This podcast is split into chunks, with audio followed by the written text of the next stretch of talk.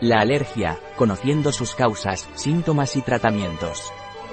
Una alergia es una reacción inmunológica específica del organismo hacia una sustancia normalmente inofensiva, que puede no afectar a otras personas. Las personas que sufren alergias son a menudo sensibles a más de una sustancia. Hay diferentes alergias, rinitis alérgica, urticaria, eczemas. Al llegar la primavera una de las palabras más pronunciadas es, alergia hay alergias relacionadas con el clima, la situación geográfica o las condiciones higiénicas. Las hay auténticamente temporales. Los expertos hacen investigaciones para tener más conocimientos sobre sus causas, para mejorar los métodos para diagnosticarlas y tratarlas y para, eventualmente, evitarlas. ¿Qué es la alergia? Una alergia es una reacción inmunológica específica del organismo hacia una sustancia normalmente inofensiva, que puede no afectar a otras personas. Las personas que sufren alergias son a menudo sensibles a más de una sustancia. Hay diferentes alergias, rinitis alérgica, urticaria, eczemas. Factores que pueden provocar alergia polen. Se puede conseguir más información de los niveles de polen en los distintos observatorios de Cataluña en la siguiente dirección, Punto de información aerobiológica, Xarxa Aerobiológica de Cataluña, partículas del polvo, esporas de las flores o de los hongos, determinados alimentos, goma de látex, veneno de los insectos, medicamentos, ácaros y hongos, causas también de alergia. Los ácaros son microorganismos de la familia de los arácnidos que viven en los colchones, en los cojines o en el mosaico de las casas.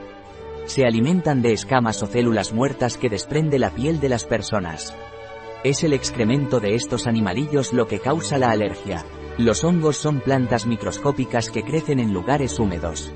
Están en el polvo que se forma en los objetos que han estado mucho tiempo ordenados o cerrados, que se han enmohecido. Pueden aparecer como pequeños puntos blancos, verdes o negros en los alimentos. Esta sustancia genera miles de partículas muy pequeñas, llamadas esporas, que contaminan el aire y producen alergia al inhalarlas. ¿Por qué hay personas que sufren alergia y otras que no? Se puede tener una cierta tendencia a ser alérgico, de hecho se es alérgico a sustancias determinadas, aunque hay que exponerse a los factores causantes. La exposición a las sustancias que generan la alergia, alergógenos, en un momento en el que las defensas del cuerpo están bajas, o durante el embarazo, puede desarrollar la alergia. ¿Qué es una reacción alérgica?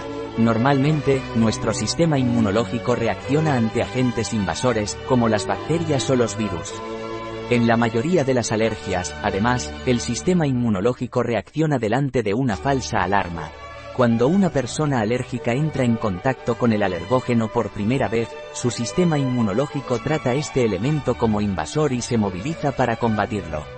Y lo hace creando gran cantidad de un anticuerpo, proteína que lucha contra la enfermedad, llamado inmunoglobulina E o IgE.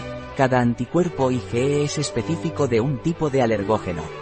En el caso del polen, cada anticuerpo es específico de un tipo de polen. Cuando el alergógeno encuentra su IgE específico, da la señal a la célula para que libere poderosas sustancias inflamatorias, como la histamina.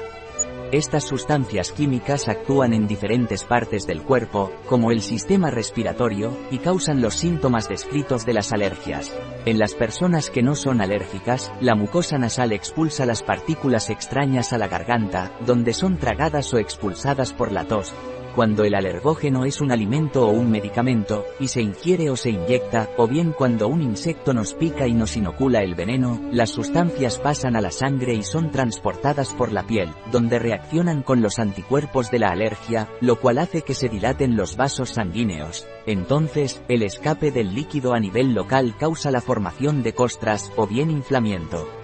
La rinitis alérgica La rinitis alérgica es una de las enfermedades alérgicas más comunes. La OMS la considera una de las seis enfermedades que más frecuentemente afectan a la población. Se estima que en los países desarrollados la sufre entre el 5 y el 25% de la población. Y todo parece indicar que la incidencia de las alergias aumentará en el futuro. La rinitis es la reacción alérgica de las membranas de la mucosa nasal cuando entran en contacto con una o más sustancias alergógenas.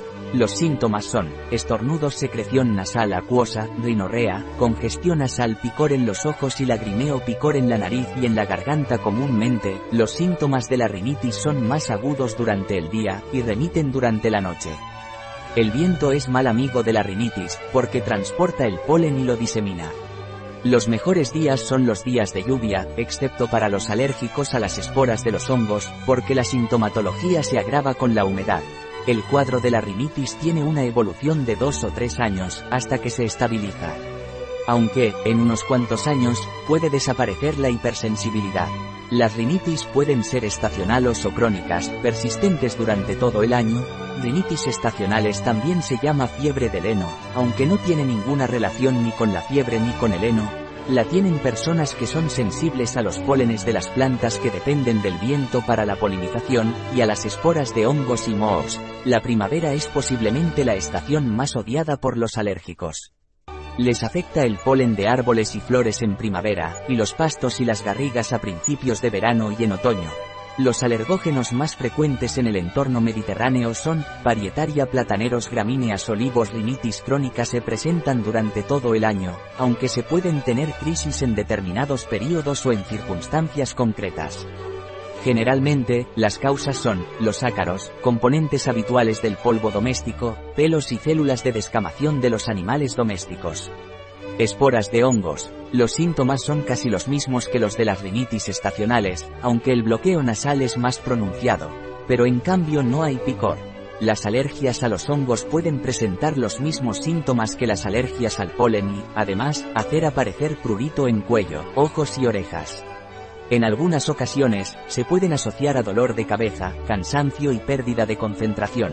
Las rinitis alérgicas se pueden complicar, provocando pérdida de oído, sinusitis y pólipos nasales. En los niños pueden pueden originar cambios en la estructura ósea del paladar e, incluso, asma. ¿Cómo se detecta una alergia? El método más común para hacerlo son los tests cutáneos, que miden la respuesta de la persona al alergógeno de prueba que se inyecta por vía intradérmica. Prevención se hace muy difícil prevenir una reacción que puede ser provocada por cuerpos minúsculos que transporta el aire. Aún así, se pueden hacer las siguientes recomendaciones. Evitar los alergógenos, para prevenir la respuesta inmunológica. Tener cerradas las ventanas de las casas y de los coches. Evitar estar demasiado tiempo al aire libre en las épocas de polinización, sobre todo al atardecer, que es cuando hay más polen en suspensión. Evitar la presencia de animales en las casas. Si no es posible, procurar que estén muy limpios, y no permitirles nunca el acceso a los dormitorios. Utilizar fundas impermeables para colchones, edredones y cojines. Pasar la aspiradora a menudo por las zonas susceptibles de acumular más polvo. Evitar alfombras, cojines de plumas y mantas de lana. Los niños no deben dormir con muñecos de peluche. Utilizar máscaras faciales adecuadas que filtren el aire inhalado. Aplicarse la inyección de extractos de alergógenos, para alterar la respuesta inmunológica. ¿Se puede curar la alergia?